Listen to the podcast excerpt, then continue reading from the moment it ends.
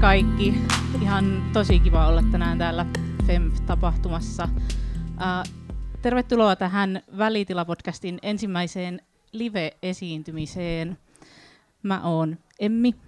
Mä oon Alisa. Ja ehkä ennen kuin mennään itse asiaan, niin voisi vähän avata, että mikä tämä meidän podcastin konsepti on, jos se mm. ei ole kaikille ehkä tuttu. Joo, eli Välitila on henkilökohtaisen poliittinen podcast, jossa on tilaa olla kesken, kuten meidän slogan kuuluu.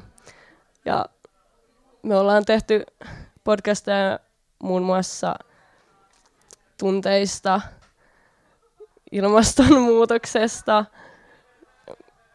kehoista, kaikenlaisista asioista semmoisella feministisellä twistillä. Jep, ja tosiaan me ollaan tehty nyt kahdeksan jaksoa yhteensä ja silloin kun me alettiin tekemään tätä, niin me ei tunnettu toisiamme ollenkaan. Et me, silloin kun me nauhoitettiin ekaa jaksoa, niin me tavattiin toisen kerran. Joo, ja kyllä. Ja välitila sai alkuunsa niin, että mä kirjoitin Facebook-päivityksen, että olisin kiinnostunut tekemään podcastia ja tarvitsisin siihen jonkun, jonka kanssa sitä tehdä. Ja sitten ö, Veikka, joka on täällä äänihenkilönä, niin vinkkasi mulle Emmin ja sitten tavattiin ja lähdettiin tekemään ja ollaan tässä niin kuin samalla tutustuttu toisiimme ja näin. Jep. Mutta tota, jos mennään itse asiaan, tämä meidän keskustelun otsikko on vallanrajat julkisissa tiloissa ja vuorovaikutuksessa, joka kuulostaa silleen keskinkertaisen gradun nimeltä ehkä. Mutta voitaisiin lähteä lähestyyn tätä silleen semmoisella kysymyksellä, että millaisissa tiloissa sulle Alisa on tullut sellainen kokemus, että sä oot jotenkin vääränlainen tai että sä et sovi sinne? Siis kun mä mietin tätä, niin mulle tuli ensimmäisenä mieleen se, kun mä joskus teini-ässäni on ollut aika semmoinen niin kuin hipihtävä habitukseltani ja sitten on ollut jossain niin kuin periaatteessa missä tahansa kaupassa ja on tullut kohdelluksi lähinnä niin kuin potentiaalisena varkaana pikemminkin kuin, niin kuin asiakkaana. Ja se on ollut tosi semmoinen niin kuin alleviiva, alleviivaava kokemus siitä, että on jotenkin ulkopuolinen hahmo siinä tilassa tai ettei kuulu sinne. Mm. Mikä, mikä kokemus sulla on? Joo, mulla on vähän ehkä vastaava sikäli, että myös mulla ne kokemukset liittyy semmoisiin niin kuin luokan ja sukupuolen ehkä niin kuin yhtymäkohtiin. Et mulla on muun muassa yksi ystävä, joka on mua ehkä kymmenisen vuotta vanhempi, tosi ihana tyyppi, mutta hyvin niin kuin eri taustainen kuin mä. Ja hänen kanssaan esimerkiksi ollaan vietetty aikaa sellaisissa baareissa, joihin en välttämättä itse muuten menisi, hyvin tämmöisissä keskiloukkaisissa kohteissa, jossa oletetaan, että ihmisillä on tietty määrä varallisuutta käytettävissä ja että ihmiset e- esittää sukupuolta tietyllä tavalla, niin hyvin usein semmoisissa paikoissa mulla on tullut semmoinen olo, että mä en jotenkin ole koskaan tarpeeksi tai oikealla tavalla jotenkin laitettu mm. tai että mä en ole koskaan niinku tarpeeksi nainen. Mm.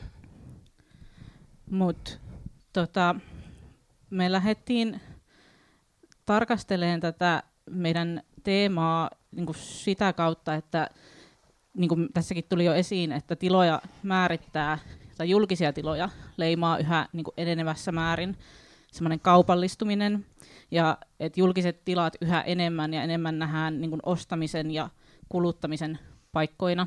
Ja että kaupallistuminen niin kun, on hyvin normittavaa. Mm. Et se kertoo, että millaisia ihmisiä sinne tiloihin niin kun ensikädessä halutaan. Ja ehkä hyvä esimerkki mun mielestä on semmoinen kaupunkitilojen suunnittelu yksityisautoilun näkökulmasta vaikka, jolloin normiksi tulee se auton omistaminen. Ja tietenkin jos tilat on suunniteltu ostamista varten, niin sitten normiksi tulee kuluttajuus. Mm. että sen normi niin, niin kun määrittää sen, että kenelle tämä tila kuuluu ja sitten normin ulkopuolella olevat ihmiset on vaan sitten, niin kun suljetaan siitä pois. Jep. Ja sitten jos se rajaveto on kerran tehty, niin se normiin kuulumattomien ihmisten palaute on aika helppo ehkä kuitata semmoisena vähän niin kuin luusereiden kitinänä, että mm. siitä tulee hyvin nopeasti, tosi voimakkaasti ulos sulkevaa. Joo, kyllä. Ja se on kyllä jännä miettiä, että miten semmoinen niin kuin kaupunkisuunnittelu toimii muutenkin semmoisena ulos sulkemisen välineenä. Että jos miettii esimerkiksi vaikka, että, että miten jotain puistoja suunnitellaan silleen, tai puiston penkkejä, niin että ne tehdään semmoisiksi, että kodittomat ei voisi nukkua niissä. Niin, ja vaikka, että miten niin kuin paheksutaan jotain nuorisoa, joka hengailee kauppakeskuksissa eikä osta mitään, niin noi luo, luo semmoisia niin rajanvetoja, että keitä toivotaan jonnekin julkiseen tilaan. Mm, niinpä. Ja mulla tuli semmoinen ajatus mieleen, joka on ehkä niinku kuvataiteista tai installaatioiden maailmasta sille lainattu, että mm, me ihmiset voidaan viestiä tilassa ja tilasta, mutta me ei voida millekään fyysisille rakenteille välittää mitään viestejä, mutta sen sijaan ne tilat, ne kaikki rakenteet välittää viestejä niin itsestään ja itsessään ja sitten meille ihmisille. Ja kun joku tila on kerran luotu ja sinne syntyy se normisto, niin on vaivattomampaa toimia niin päin, että ihminen alkaa sopeuttaa itseään siihen tilaan sopivaksi sen sijaan, että alkaisi jotenkin muuttaa tai muokata ja muovata sitä tilaa. Mm. Vai mitä mieltä sä oot tästä? Mm. Siis kyllä toi on varmasti niin kuin, ö, hyvin paljon totta, mutta sitten myös jotenkin voisi nähdä, että ihmiset kuitenkin vaikuttaa ainakin jossain määrin niin kuin tiloihin tai ettei se olisi ihan silleen täysin niin kuin yksisuuntaista. Ja kun niin kuin ihmisethän on sen alkuperäisen tilan jotenkin olemuksen kuitenkin niin kuin itse tehneet. Et jos miettii vaikka jotain semmoista nuorten aikuisten suosimaa trendikästä kahvilaa, niin eihän se kahvila ole niin kuin ilmestynyt sinne tyhjästä, vaan joku on aiheuttanut sen, että se on tietynlainen. Ja sitten niin, sit se ehkä jatkuu semmoisena, että siellä käy tietynlaiset ihmiset ja niin kun muovautuu siihen, niin se pysyy semmoisena tietynlaisten mm. ihmisten alueena. Niinpä. Ja vähän jo sivuttiinkin, tota, että miten tuommoisia normeja just merkataan silleen fyysisin rakentein. Et sä mainitsit toist, noista niin kun rakenteista, joiden on tarkoitettu pitävän kodittomia ihmisiä jotenkin pois tietyiltä paikoilta. Mm niin kuin vaikka ää, penkit, jotka oli liian, ää, ei ole tarpeeksi pitkiä nukkumiseen, mm. tai sellaiset jotenkin piikkimattomaiset niin kuin odotustilat. Mä oon nähnyt jossain Lontoossa sellaisia ainakin. Mm. Joo. Ja tu- on tullut mieleen myös, että kodittomien ihmisten lisäksi niin on pari muutakin ihmisryhmää, jotka tosi tehokkaasti halutaan yleensä ehkä niin kuin ulos sulkea tietyistä tiloista. Ää, nuoret on toinen ja sitten ihmiset, joilla on jotain liikuntarajoitteita tai muita kroonisia sairauksia vaikka, niin on toinen. Joo, se on kyllä jännä, että miten niin kuin nuorisoon suhtaudutaan niin kuin melkeinpä lähtökohtaisesti jonain niin kuin ei-toivottuna, jota halutaan, että ei ole jossain tietyssä tilassa, koska heillä ei ole rahaa kuluttaa ja he toimii silleen omaehtoisesti ja tyylin pitää melua ja näin. Mutta sitten kuitenkin tiloja rakennetaan semmoisiksi, että semmoinen niin välttämätön infrastruktuuri ja kaupallisuus sekoittuu. Et jos miettii esimerkiksi metroasemia, joista hyvin monet on niin kuin kauppakeskusten yhteydessä, niin sitten siinä on jännä semmoinen, että jotkut ihmiset halutaan jäämään sinne kuluttamaan, mutta sitten toiset halutaan vaan pois sieltä. Mm, niinpä. Ja kun just mulla tulee tuosta mieleen tämä ihmiset, joilla on liikuntarajoitteita, että niin oikeastaan mikä tahansa vähemmistö, niin heidätkin tunnutaan yleensä näkevän vaan niin kuin sen vammansa tai sairautensa edustajina. Ja tälleen, jos nyt hetkeksi sivua jotain markkinalogiikkaa, niin ehkä sellaista esteettömyyteen tai vaikka johonkin hiljaisiin huoneisiin satsaamista ei pidetä semmoisena investoinnin arvoisena, koska näiden ihmisten semmoista aktiivista toimijuutta tai edes kuluttajuutta ei niinku tunnisteta tai tunnusteta. Mm. Et se on vähän silleen, että kiva, jos on jotkut kulutukset hisseissä tai esteettömät kulut, mutta sitten jos ei ole, niin se ei ole mikään niin kuin maailman vakavin asia, tai näin tunnutaan niin kuin ajattelevan. Mm. Mutta musta on kyllä ihan sairaan huolestuttavaa, että semmoinen kaupunkisuunnittelu tuntuu enemmän ja enemmän menevän semmoisen kauppakeskustaistumisen suuntaan. Mm. Et jotenkin mitä keskeisimmillä alueilla kaupungeissa ollaan, niin sitä voimakkaammin ne on pyhitetty just kuluttamiselle ja kuluttajuudelle. Mutta toisaalta kaikki kauppakeskuksetkaan ei ole keskenään samanarvoisia. Mm. Et jos vertaa tätä redihypeä sit johonkin siihen, että miten vaikka itiksestä puhutaan, niin siinä on tosi selkeä semmoinen niin luokkaeron tekeminen. Joo, kyllä. Ja sitten se on myös ö, jännä miettiä, että miten semmoisen niin julkisen tilan kaupallistuminen vaikuttaa ihmissuhteisiin. Ja että keillä on rahaa nähdä niin kuin ystäviään kahvilassa ja ketkä joutuu tekemään sitä vaan niin kuin kotona. Ja että vaikuttaako se jopa jotenkin sit, niin kuin siihen kommunikaation niin kuin sisältöön tai semmoisen niin kuin kuvitteluhorisonttiin, tai millainen se niin kuin, suhde sit on, jos pystyy niin kuin, käymään paikoissa versus, että näkisi aina vaan niin kuin, jonkun himassa. Mm, niinpä.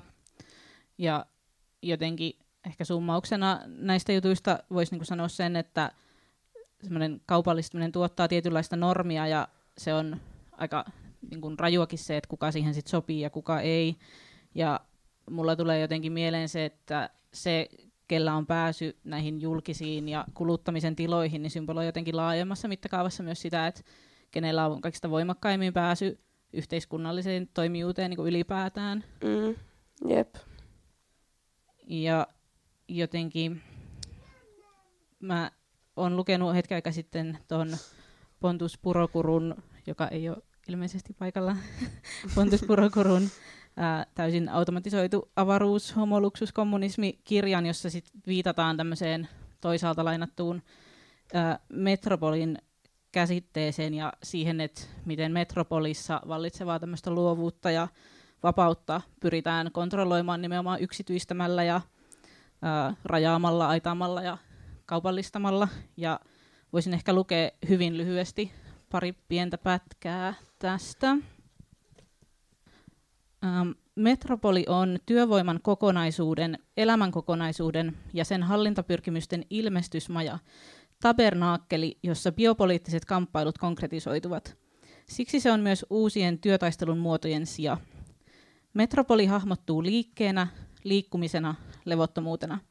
Tavaroiden, ihmisten, informaation ja tietojen virrat ovat sen arvonmuodostuksen ytimessä. Metropolin perusristiriita on siinä, että sen talous elää jaetusta kielestä, tunteista ja sosiaalisuudesta, joista se veistää huippuyksilönsä, yleisen mielipiteensä ja arvoa tuottavat ilmaisunsa. Tämä yhteinen kuitenkin kielletään aitaamalla, rajoittamalla ja yksityistämällä. Niin mä näen jotenkin tuossa sen, että mitä enemmän kaupunkia kehitetään silleen kauppakeskusten kautta, niin se viime kädessä levittää vaan sitä normittavuutta laajemmalle ja laajemmalle. Mm. Ja viime kädessä niin kuin kontrolloi meidän kaikkien mahdollisuuksia olla niin kuin luovia ja vapaita. Niinpä. Ja sitten se on kuitenkin jotenkin tosi huonoa kaupunkisuunnittelua tehdä jotain kauppakeskuksia vaan. Tai se tuntuu semmoiselta niin antikaupungilta, joka on tosi epäviihdyttävä tosi monille – ja vaikka shoppailu on kivaa ja näin, niin harva ihminen sille tykkää hengata kauppakeskuksissa tai jotenkin, no en tiedä tykkääkö jotkut, mutta ainakin itse välttelen viimeisen asti esimerkiksi niin kuin syömistä kauppakeskuksissa, koska onhan se miljö aika kamala. Mm. Mutta onneksi mun nähdäkseni on kuitenkin vielä olemassa jotain tahoja, jotka taistelee tai vastustaa tällaisia kehityskulkuja ja kaksi aika selvää esimerkkiä on nuorisotalot ja kirjastot. Mm. Ja etenkin siitä näkökulmasta, että jos ajatellaan, että me halutaan pyhittää semmoisia keskeisiä paikkoja kauppakeskuksille, niin musta tuntuu jopa aika radikaalilta, että Helsinki ollaan rakentamassa keskuskirjastoa ihan kaupungin keskelle.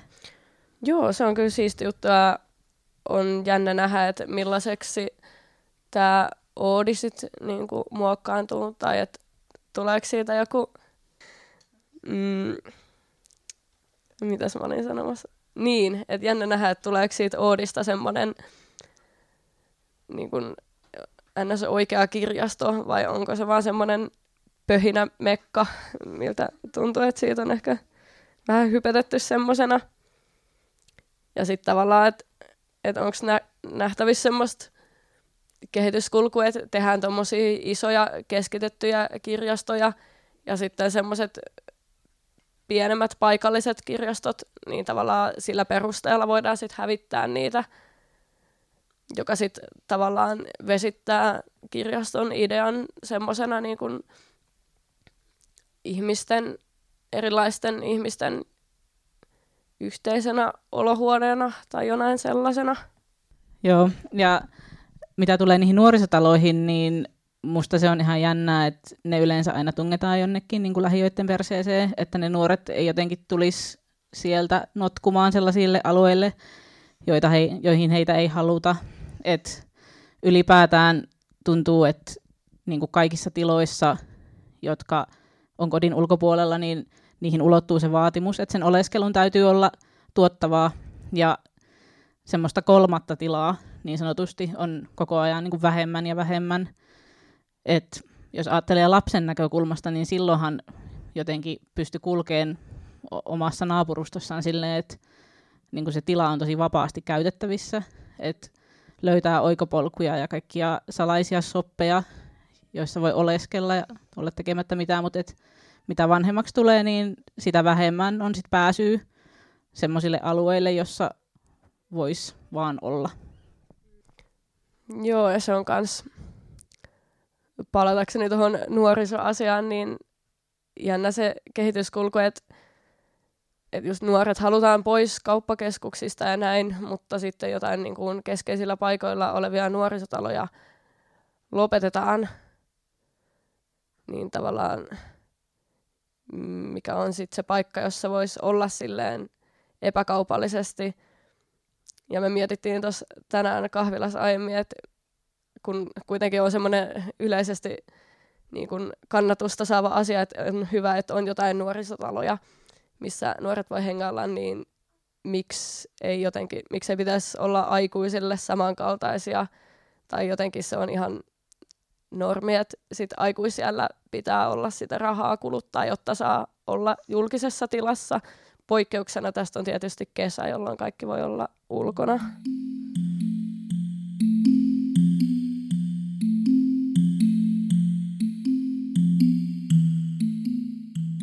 Me mietittiin myös tilanottoa niin kuin vuorovaikutuksessa tai semmoista valtasuhteiden rajanvetoa kahdenkeskisessä vuorovaikutuksessa.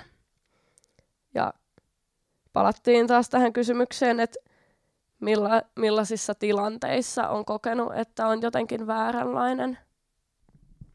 No, mulle tulee ekana mieleen tästä semmoinen akateemisuuden vaatimus tosi monessa tilanteessa ja nimenomaan ehkä feministisissäkin tiloissa. että tuntuu, että feministisiä keskusteluja tai vasemmistolaisia keskusteluja kuitenkin leimaa aika voimakkaasti semmoinen tietynlaisen sanaston ja termistön hallinnan normi, jota mä en ainakaan mitenkään täysin täytä. Ja se on aika raskasta, koska kuitenkin haluaisi ajatella sille, että sisältö ratkaisee, eikä muoto.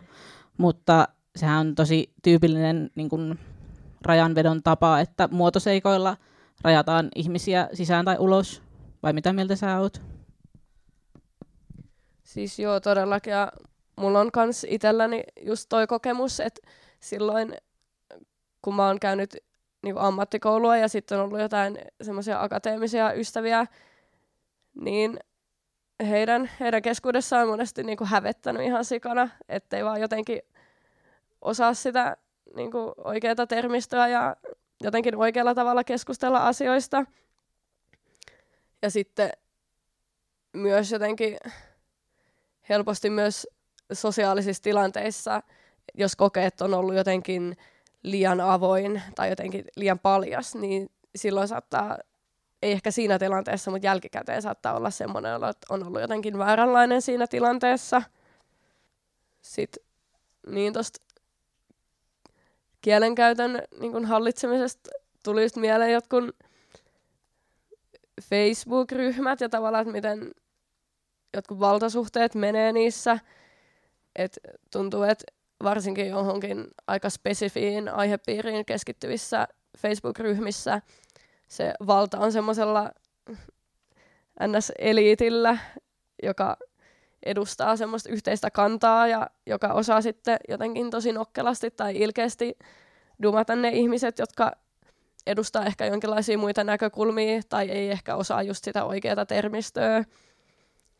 Ja tuohon liittyy myös semmoinen niin kuin oikein kirjoituksen vaatimus, tai että miten, jos miettii, että miten jossain somessa ihmisiä nöyryytetään keskustelussa siitä, että he eivät vaikka osaa niin kuin yhdyssanoja, niin se niin kuin suoraan sulkee nämä ihmiset keskustelun ulkopuolelle, jos he koittaa sanoa jotain, ja ainoa vastakaiku, mitä tulee, on niin kuin keskittyminen johonkin kielioppivirheisiin, mikä on tosi semmoinen niin kuin luokkakysymys, ja myös ihmisillä voi olla jotain lukihäiriötä ja näin, mutta ei kaikille ole myöskään.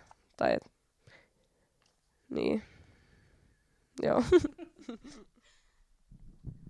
Joo, äh, mulla tulee tuosta parikin juttua mieleen. Ensimmäinen on ehkä se, että se on suuri huijaus, että some olisi jotenkin tasavertainen kommunikaatiokanava. Et kyllä siellä vallitsee ne ihan samat normit ja valtasuhteet kuin muussakin maailmassa. Ja ne ihmiset, kenellä on valtaa ikään kuin reaalimaailmassa, niin ylläpitävät ja käyttävät sitä valtaa myös ää, somessa. Törmäsin joku aika sitten talouselämässä tällaiseen juttuun, jossa vähän kritisoitiin sitä, että ilmeisesti Twitterissä, jota pyrin itse kyllä välttämään niin kuin kaikin keinoin, niin siellä on tämmöinen niin ihmistyyppi, vanhemmat keski-ikäiset varakkaat valta-asemassa olevat miehet, jotka ylpeilee sillä, kuinka ilkeästi he pystyvät jotenkin nöyryyttämään jotain heidän mielestään vääräuskoisia. Ja se kuulosti kyllä ihan todella vastenmieliseltä ilmiöltä, mutta sitä valitettavasti näkee aika usein. Ja mitä tulee tuohon kielioppi oikeinkirjoitusasiaan, niin kuitenkin somen myötä ja tämmöisen asiantuntijaviestintämaailman normistumisen tai yleistymisen myötä kommunikaatio on kuitenkin muuttunut kirjalliseksi aika paljon. Ja niin kuin mä oon samaa mieltä tuosta, että se kieliopin hallinnan vaatimus on aika kauhea, mutta siihen liittyy myös sellainen nyanssien taju, että pitää olla jotenkin niin kuin hirveän tietoinen siitä, että miten joku pilkku tai piste voidaan tulkita. Mutta mun mielestä nettikielessä on hirveän nautinnollista se, kun ihmiset käyttää sitä kieltä jotenkin, miten ne haluaa se on vaan ihan sairaan hauskaa. Siis kaikki niin kuin netti-ilmaisut ja meemit ja lyhenteet, se on musta niin kuin jotenkin semmoista äärimmäisen niin kuin ilostuttavaa ja ilahduttavaa, koska sillä saa rikottua semmoisia perinteisten kielioppisääntöjen asettamia rajoja ja ikään kuin määritellään itse se, että mä voin käyttää tätä kieltä niin kuin mä parhaaksi näen. Onko sulla tuohon jotain, mitä haluaisit sanoa? No siis joo, samaa mieltä tuosta. Ja tuli tuossa vielä mieleen, kun sä puhuit siitä, että miten niin kun semmoisilla muotoseikalla rajataan ihmisiä ulkopuolelle keskustelussa. Ja vaikka esimerkiksi jossain niin kun politiikassa huomaat, on, mitä jostain niin päivän politiikasta puhutaan, niin, niin tavalla, ja just myös tuommoisissa jossain feministisessä keskustelussa ja tuommoisessa, kun vaaditaan sitä tiettyä termistöä, niin sitten helposti, jos haluaa ottaa osaa siihen keskusteluun, niin pitää osata ne muotoseikat siinä. Ja sitten kun on vaivalla ne oppinut, niin totta kai haluaa myös käyttää niitä, koska on semmoinen niin hyväksyttävä keskustelija silloin, jolloin se tavallaan vaan uudistaa sitä, että näistä asioista voidaan puhua vain näillä termeillä ja näillä niin kuin lähtöoletuksilla. ja sitten mikään ei oikein muutu siinä. Jees. Äh, Tämä meidän keskustelun rakenne on kulkenut vähän silleen, että me lähdettiin sieltä yleisestä, näennäisen yleisestä, ainakin julkisesta tilasta kohti niin kuin yksityisempää, että mentiin näihin ryhmiin ja ää, tämmöisiin pienryhmä, someryhmä, kommunikaatiotilanteisiin. Ja tietenkin pienin mahdollinen yksikkö, jossa myös on olemassa tämmöisiä tietynlaisia vallankäytön muotoja, on kahdenvälinen kommunikaatio. Ja me ollaan ehkä parissakin meidän jaksossa aikaisemmin puhuttu näistä jutuista, mutta on tämmöisiä niin kuin hyvin suoraviivaisia vallankäytön muotoja, niin kuin vähättely ja alentuvuus ehkä ilmiselvimpinä ja keskeyttäminen. Mutta sitten mä itse näen, että koskettaminen voi myös olla aika raju semmoinen vallankäytön muoto. Mitä mieltä sä oot? Niin, toi varmaan riippuu tosi paljon tilanteesta. Tai me ollaan aiemmin puhuttu vaikka siitä, että jos on niin kuin raskaana, niin sitten on tavallaan ei välttämättä samalla tavalla omista omaa kehoaan, tai ihmiset saattaa tulla vaikka koskettelee vatsaa ja näin. Mutta tota, niin mun mielestä on tosi silleen kontekstisidonnaista, koska jossain tilanteessahan se voi olla vaan semmoinen niin kuin ystävällisyyden osoitus. Mutta voi myös olla, että kun Suomessa ei kauheasti niin kuin kosketella toisia, niin että ehkä ne tilanteet, jos siitä tapahtuu, niin voisi olla jotenkin tuntua oudolta ja näin. Ja mitä tulee muuhun tämmöiseen kahdenväliseen kommunikaatioon, niin musta oli kiinnostavaa, että sitten kun me edettiin tämmöisistä hyvin suoraviivaisista vallankäytön tavoista hienovarasempiin, niin meillä oli molemmilla niin kuin yhteinen kokemus siitä, että välillä tuntuu, että sosiaaliset tilanteet on semmoista jatkuvaa peliä siitä, että paljastaako vai piilottaako jotenkin omia motiivejaan. Tai ainakin mulle on tosi tärkeää sosiaalisissa tilanteissa semmoinen kontrollin tunteen ylläpitäminen, koska mulla tulee siitä se luulo, että mä voin jotenkin kontrolloida, että mitä toinen ihminen musta, musta ajattelee. Joo, tunnistan kyllä ton tunteen. Ja sit, niin. Ja tavallaan semmoset niin kun meidän kulttuurissa ns. hyvät sosiaaliset taidot nähdään semmoisena niin kun tietynlaisena helppoutena ja ehkä jonkinlaisena epärehellisyytenä jopa, että jos sä oot asiasta jotain mieltä, joka on eri kuin toisen ihmisen mielipide, niin sä et välttämättä sano sitä sen takia, että tilanne pysyisi jotenkin niin kuin miellyttävänä. Niin. Kyllähän se tuntuu semmoiselta niin kuin pelaamiselta ja tiettyjen pelisääntöjen osaamiselta – mikä ei tietenkään tarkoita, että se olisi jotenkin vaan jotenkin semmoista kieroilua tai jotenkin tosi laskelmoitu, koska kyllähän siinä niin kuin tavallaan motiivit voi olla vaan semmoinen niin kuin tietynlainen hyväksynnän tarve tai semmoinen, että on niin kuin pidetty ihminen vuorovaikutuksessa, mikä on tosi inhimillistä mun nähdäkseni. Sitten tuohon, just tuohon kontrolliin liittyy kyllä semmoinen, että monesti jos on ollut vaikka tilanteessa, jossa just, niin kuin aiemmin jo sanoin, on ollut jotenkin tosi avoin tai jotenkin paljas ja ei ole niin silleen miettinyt sitä omaa ulosantia, niin se saattaa myöhemmin just hävettää ja voi tulla semmoinen ajatus, että on ollut niin kuin liikaa. Ja mun nähdäkseni monesti niin kuin humalaan liittyvä morkkis liittyy myös tohon, että saattaa niin kuin humalan jälkeisenä aamuna saattaa olla tavallaan semmoinen automaattinen morkkis, vaikka ei olisi tehnyt mitään, koska silloin on ollut ns. ilman niitä sosiaalisia estoja tai niitä pidäkkeitä, ja sitten jotenkin ajattelee, että se on automaattisesti huono asia, että on jotenkin niin kuin pidäkkeettä oma itsensä. Joo, tavallaan, että on luovuttanut osan siitä sosiaalisesta vallasta, koska ei ole säännöstellyt it, niin kuin sitä informaatiota itsestään tai tunnetta. Jep. Mut joo, kiitos teille kun olitte täällä. Oli tosi kiva nähdä, että tänne oikeasti tuli ihmisiä. Oli kiva olla täällä.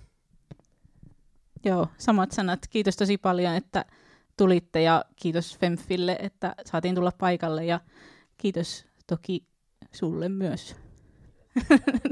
yes, kiitti paljon.